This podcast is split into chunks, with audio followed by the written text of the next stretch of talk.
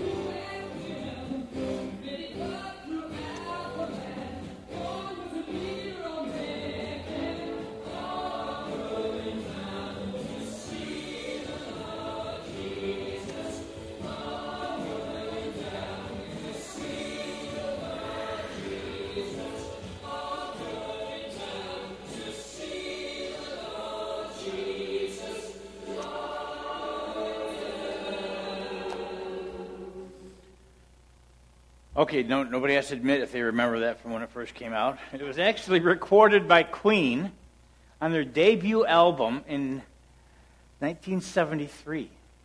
So in July, actually. So it's 49 years old this year. I should have waited a year before I used that for an intro. But look, here's a rock band, a secular prophet of the day, so to speak, who penned songs and lyrics about life and love and interpersonal relationships, the stuff we are the champions, played at many sporting events all over there. Bohemian Rhapsody, which is, you can watch on YouTube, sung by cats and who knows what else.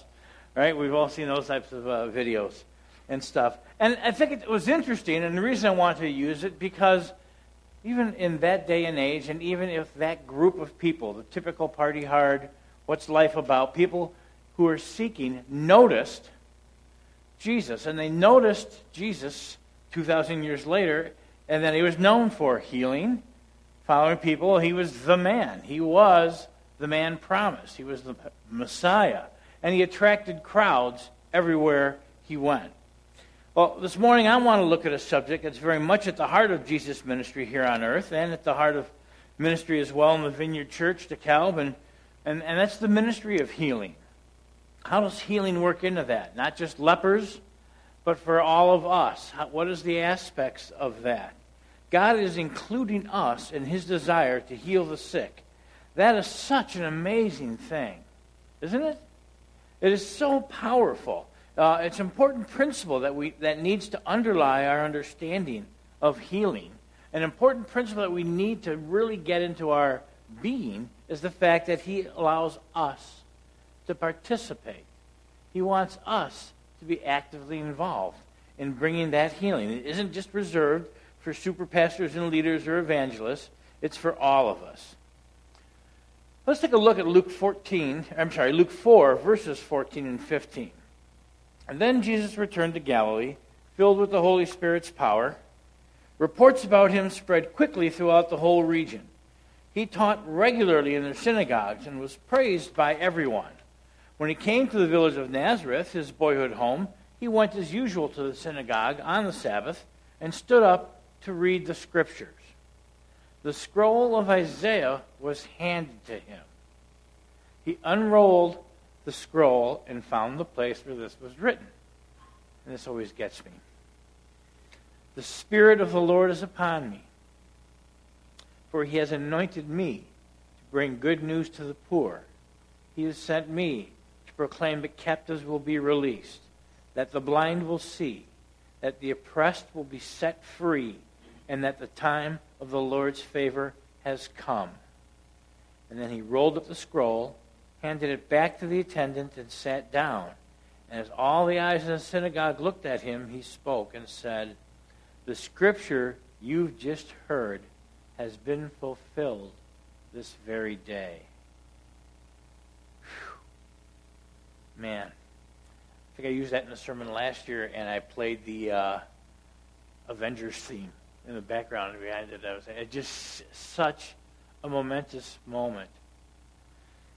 I'm going to read that again because I want you to just get a little association here, because in Matthew 28, later on we'll get to that, God, Jesus, commissioned us to go and teach. He authorized us so that this verse not only applies to Jesus' role, but it applies to your role and my role in the church today. The Spirit of the Lord is upon me. This is verse 18. For he has anointed me to bring good news to the poor. He has sent me to proclaim that captives will be released, that the blind will see, that the oppressed will be set free, and that the time of the Lord's favor has come. Amen. You know, when I started off in my Christian walk as a new believer, I started reading the Bible, and I was really amazed reading it, not because I had to in a religion class growing up, but now, having had a personal relationship with Jesus Christ, having been baptized and filled by the Holy Spirit, all of these verses that I'd read before came alive to me in a much greater way. They connected with me. And as I read through the Gospels, I came to believe that Jesus did heal people. It was historical. It wasn't so far away, but it was something that he did. The love and compassion, that he would heal all those that came before him. Over when he was tired, when there was too many of them, when they were ripping open roofs and lowering people down to him. Because his compassion was so strong. Man, that guy didn't have boundaries, did he? Maybe. And yet, maybe you're like me.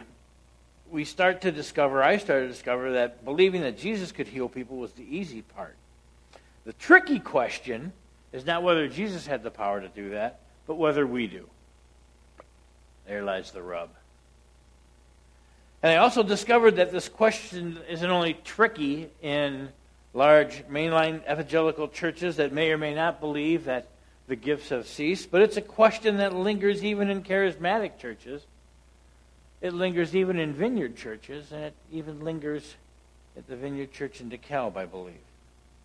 You see, we believe in healing, but in a way, we don't.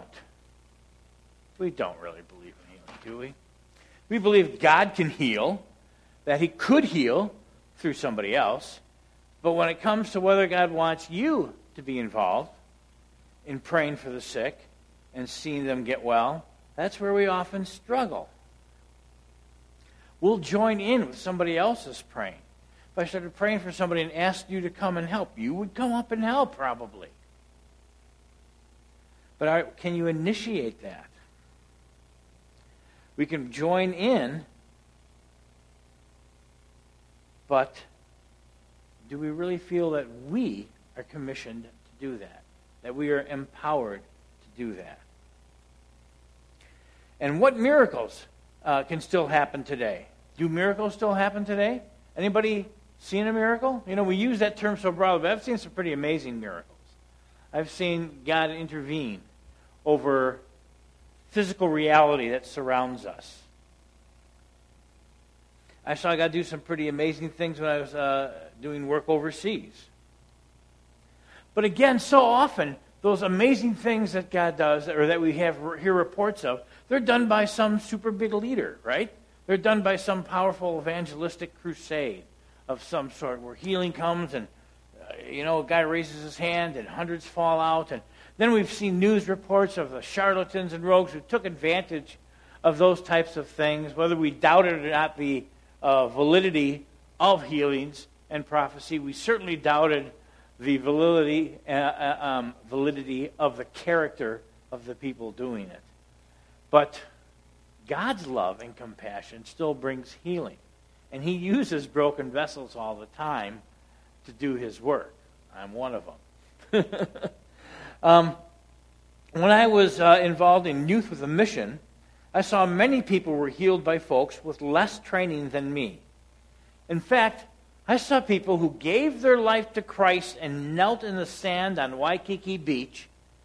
And later that evening, as we were praying for people in Hotel Street, they were casting out demons, and demons were leaving.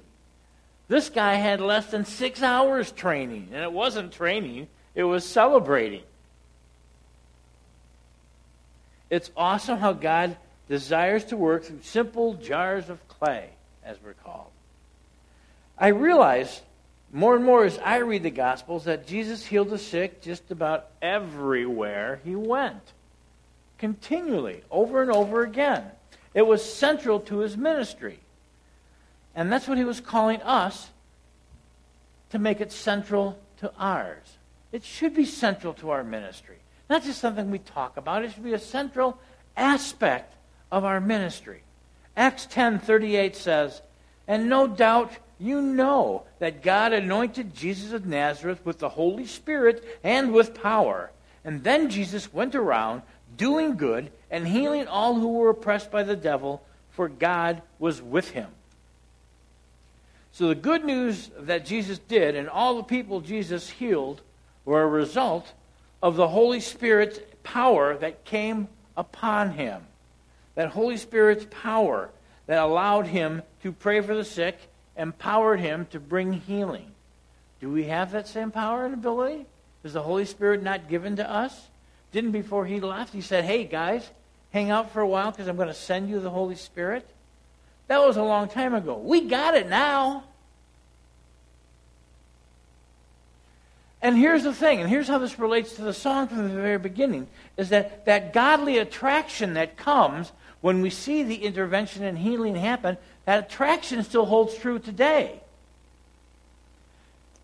People may not want to embrace your apologetic argument, or your historical proofs and evidence, or your creation research, or whatever those things. Those are all good things. None of that is bad. None of that is bad. But attraction to the messengers of the healing of Jesus is an almost automatic thing, something even a rock band can understand. Do you get that? If you're getting this, give me a nod up and down. If you're missing me, just to, you know... And God's Word tells us we'll do even greater things than what he did. Let's look at John 14. "Just believe that I am in the Father and the Father is in me, or at least believe because of the work you have seen me do. The truth is, anyone who believes in me will do the same works I have done, and even greater works, because I'm going to be with the Father.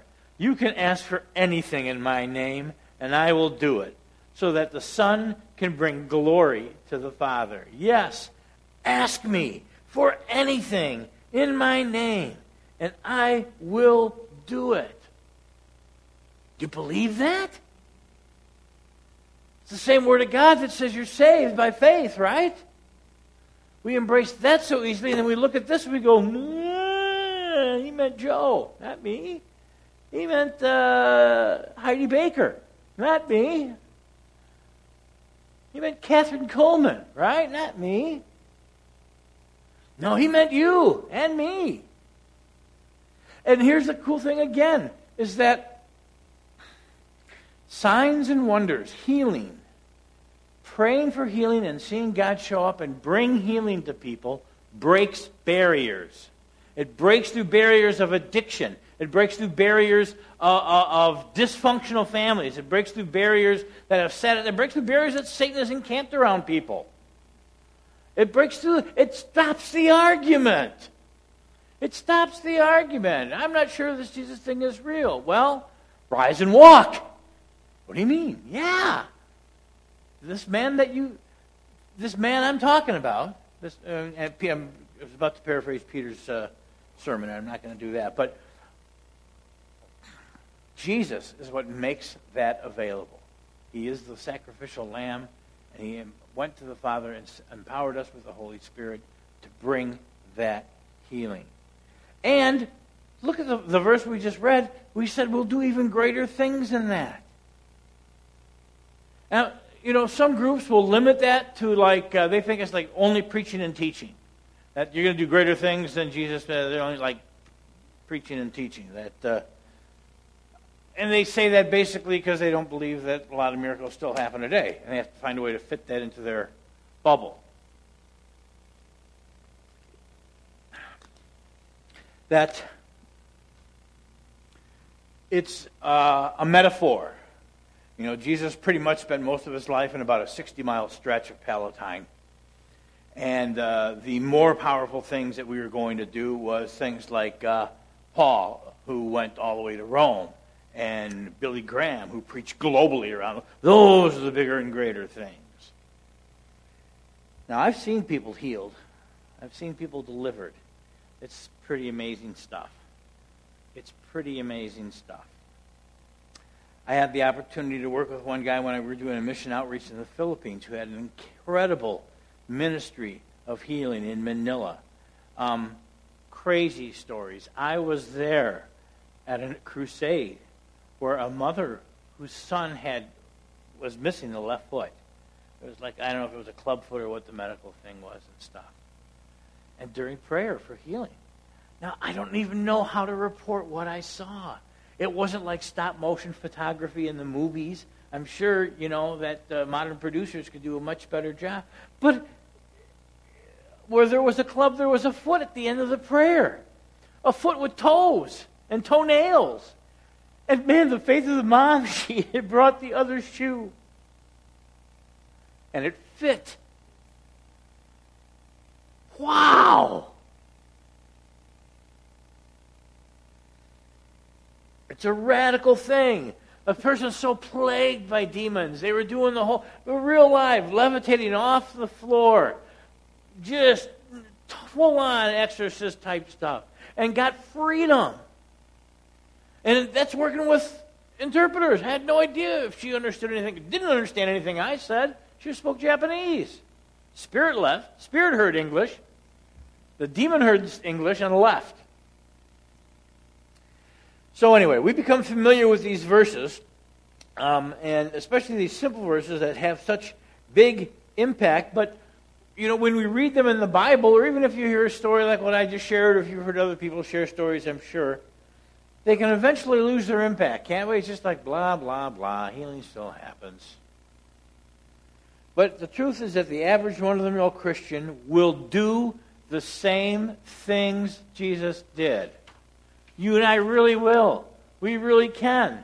This is so incredible if you can receive it in faith. The reason some of you stop praying for the sick is because you don't believe that stuff anymore. Even if we go to a church that's founded on the movement, that God still interacts. Some people stop praying for the sick because we prayed and they didn't get well. They didn't get well. I've had prayer for my foot. I've been having struggles with my foot. I had bunches of prayer. It's still a problem. But those people didn't stop praying for me. That's where the mistake comes in. That's where we kind of blow it a little bit. Anyone I know who tells fantastic stories of tremendous healings, they don't bother to tell and write about the hundreds of times they prayed where nothing happened. But that is the case.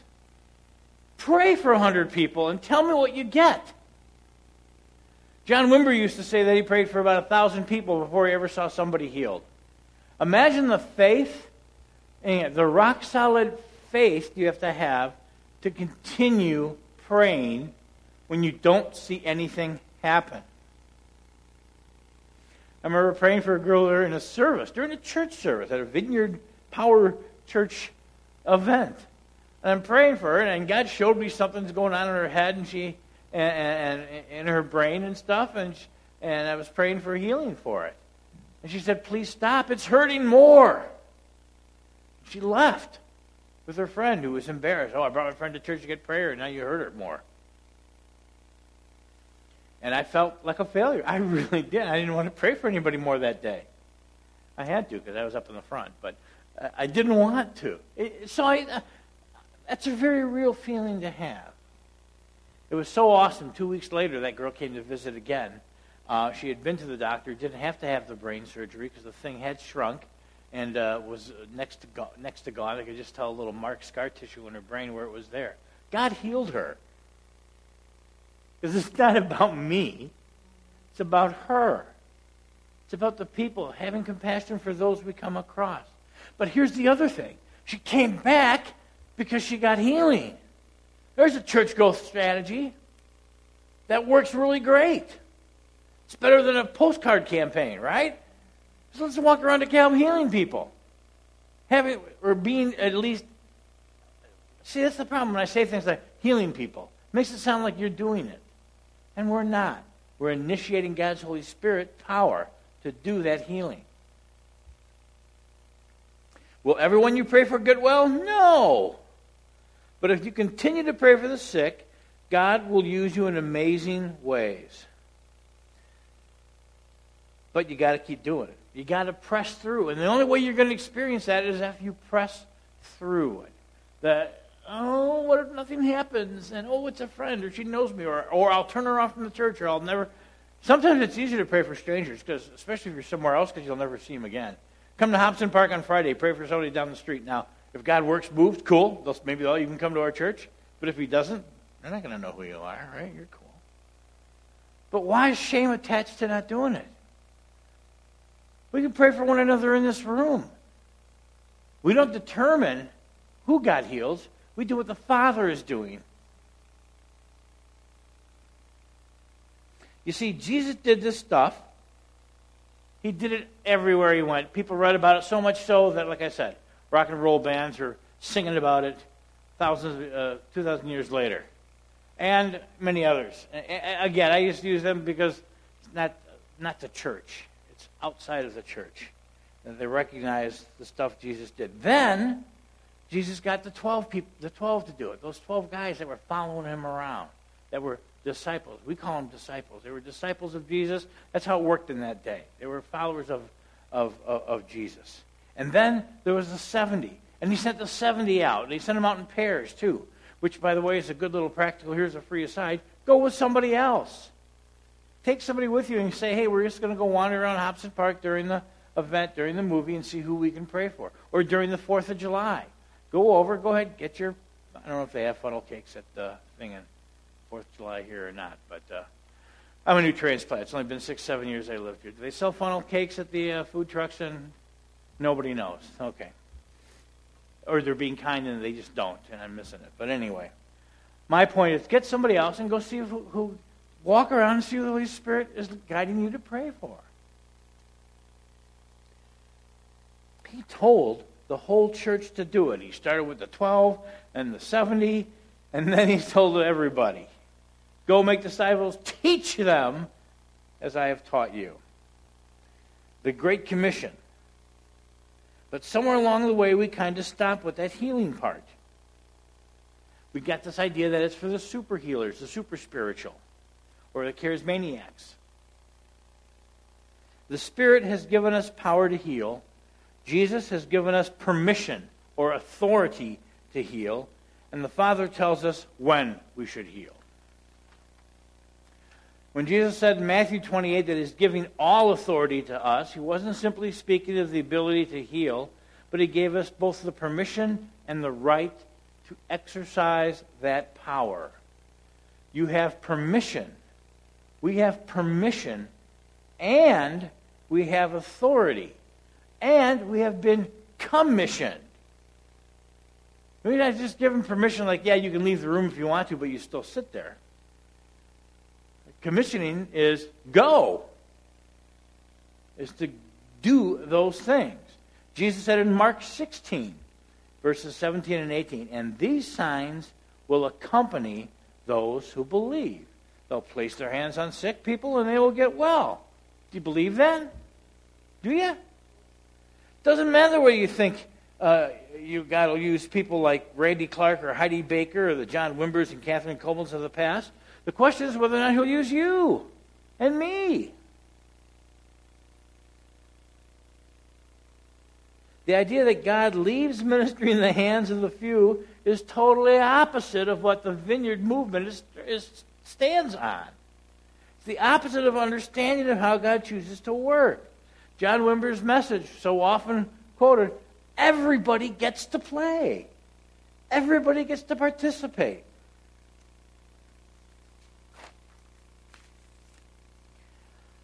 I'm skipping over stuff because I don't want to keep you here till, two. Now they nod their heads appreciatively. Great. I have some stuff on the authority, but I'm not going to go into that. I would love to speak to you sometime about authority and a better example of how we got our authority. But the main thing I wanted to communicate today is that we look at healing, that it isn't something relegated to a few, but that Jesus has invited all of us as believers to participate. That there are several things you need to understand that will operate in our authority. One, the first thing is that Wimber taught is that all true ministry flows out of intimacy. As we abide in Him, as we stay home with Him, abiding in His presence, the fruit will come. We must walk in our relationship with Him through regular times of prayer and quiet reflection. For Jesus, it was a matter of going on in conversation and fellowship with the Father, asking, what are you doing? The Father would show Him, and Jesus would participate in it, and things would happen. He told us, I'm only doing what the Father is doing. For us to walk in that same spiritual cooperation, we need to be in His presence.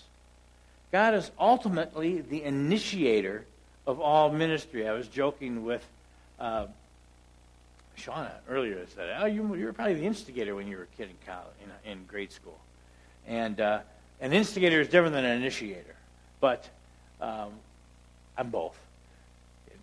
And most of you knew it. But God is the initiator of that. And it's interesting. There's been times in my life where God and the Holy Spirit wanted to make it happen so much, they had to work on my resistance. And I almost laughed at how God had to knock me around to get me, okay, I'll pray for her. And He did. I'm so thankful He did. Because she's going to think I'm nuts and I'm weird and run away.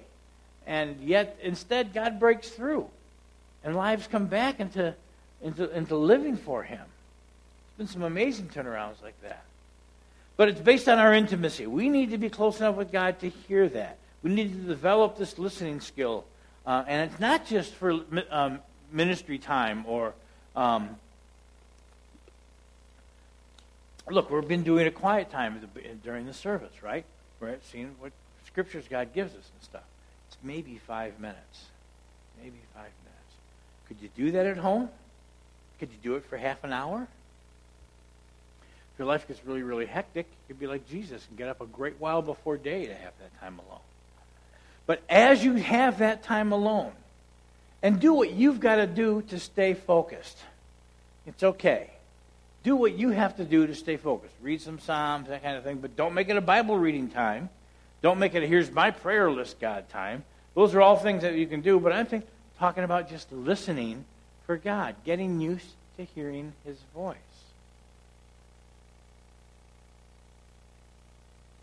We develop this skill not so much in prayer ministry situations, but in our prayer closets.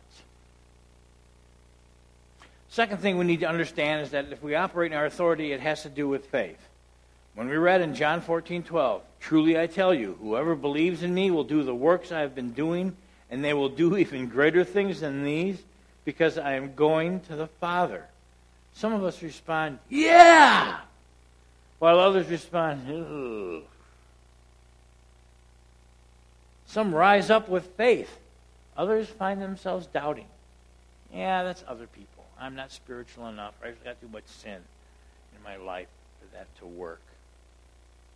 So if you're one of the doubters, my goal is don't condemn yourself. Ask Jesus for the faith to believe. Ask for faith. That's how you get it. You ask for it. You need to exercise faith in order to walk in your authority in Christ. We need to have faith in the things Jesus said are true.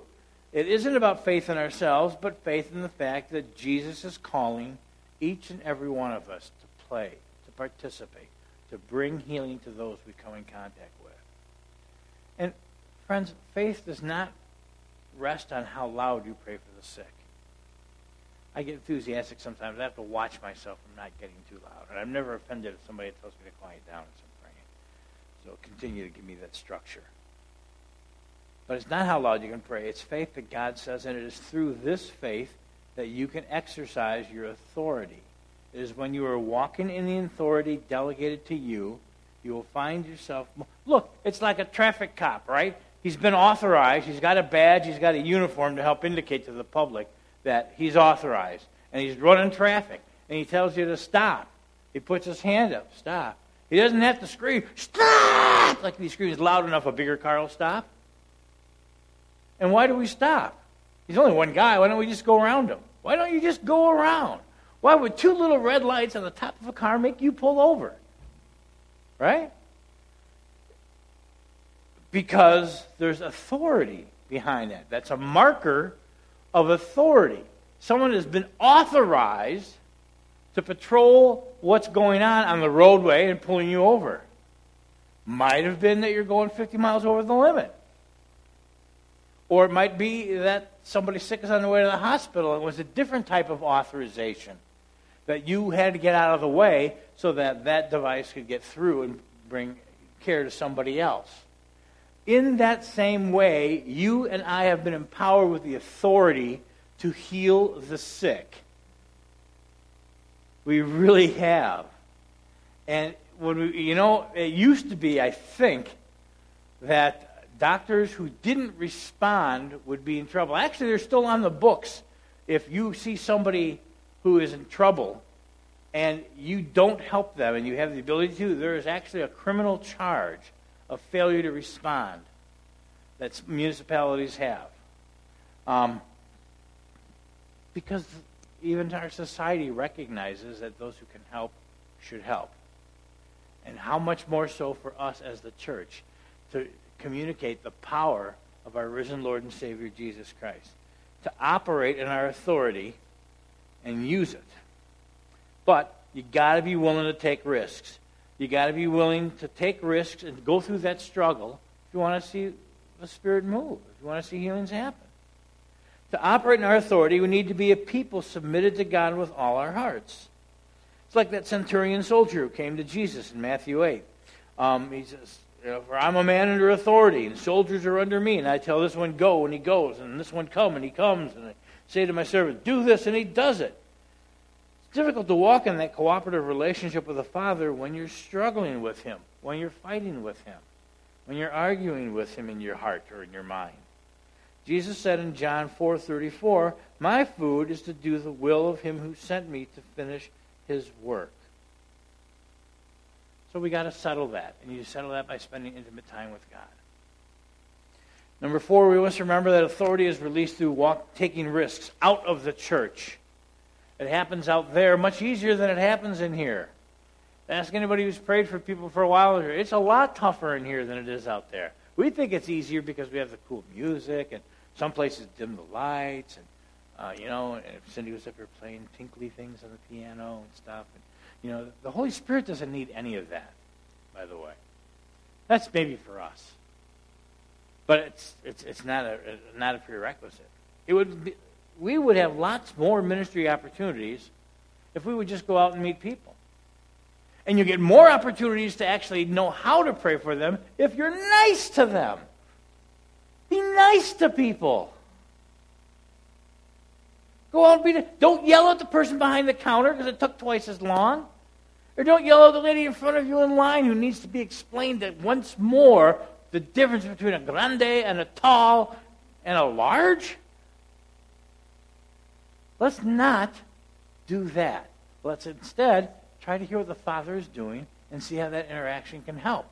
This whole thing we're going through with MG3 and the blessing that Joe's going to start our next series on is all part of how to walk that out, how to meet and give and grow in God. Those are the things that we need to do. Healing is something we believe God has given into the church as a whole. It's something he's truly built into the life here at the Vineyard. It's a prominent distinctive. It's a part of our DNA. And it's a part of our DNA that everybody gets to play. Indeed, it's what makes us a people who, like Jack Hayford, who was a pastor in another denomination, was speaking prophetically at a national conference of the Vineyard Movement in 1997. And a portion of that quote is this, that the people of the Vineyard are a people of passion for the supernatural and all the signs and wonders that come with it, a people who want to see souls saved and believe that it's the power of the supernatural work of God that makes for the cutting edge for that to come about. And I've most recently become so much more in agreement that it is the cutting edge, and it's the cutting edge for us now. Particularly as I look at our area, our region, there is not any of this going on. We believe in a God who heals, but today I just want to ask you, are you willing to believe in a God who wants to use you to heal? Use you to be that instrument. The truth is, anyone who believes in him will do the same works he has done, and even greater works, because Jesus is with the Father. Pardon my paraphrase of John 14, or 14:12, I think. I'm not sure where I got that. It's in the Bible. Trust me. Look it up later. All right. I feel like I've been yelling at you guys all day, and I didn't want me to yell. I'm really just excited. But I really think that part of the thing that's going to happen, we've been talking about church growth, having more families join us here in the church and stuff. And I really think we're missing a big part of the opportunity. Yeah, we want to do all those other things that we're doing, but the second part of the prong, other than the MG3, the other part of that prong is to be walking, traveling, contagion of healing, of God's Spirit breaking through. Be aware. Be interruptible. Be interruptible. Don't be mad that the guy approached your car with a cardboard sign looking for money. Ask God, is this an opportunity? Give him money, give him prayer. Do both. We meet the physical needs as well as the spiritual needs. But look for those opportunities. That's all I got. Thanks so much for listening. Will you let me pray for you? Heavenly Father, we thank you and praise you for the opportunity to hear your word. Lord, I pray that your message this morning would just rend us asunder in our hearts, Father God. Those things that are from you, Lord, let them just fester in us, Lord. Let them compel us to take action, Lord. Lord, that we really do what we say we believe, Father. Anything that's from John Koloje that has no purpose, just get rid of it. Let it fall away and forget about it before they even eat lunch. We thank you, Lord, for all you're doing in our lives. You are so amazing, God. And we look forward with great expectation at what you're going to accomplish here in DeKalb, Sycamore, Cortland, and this little area, Father God, and around the world. Help us, Lord, to spend time with you, to be able to hear our part. And, Father, just to hear your heart. Lord, I pray that we'd hear your heart. Lord, I pray that we'd have intimate times to be able to just sit and listen to you, and that we would hear you, Father. I ask all this in Jesus' name. Amen.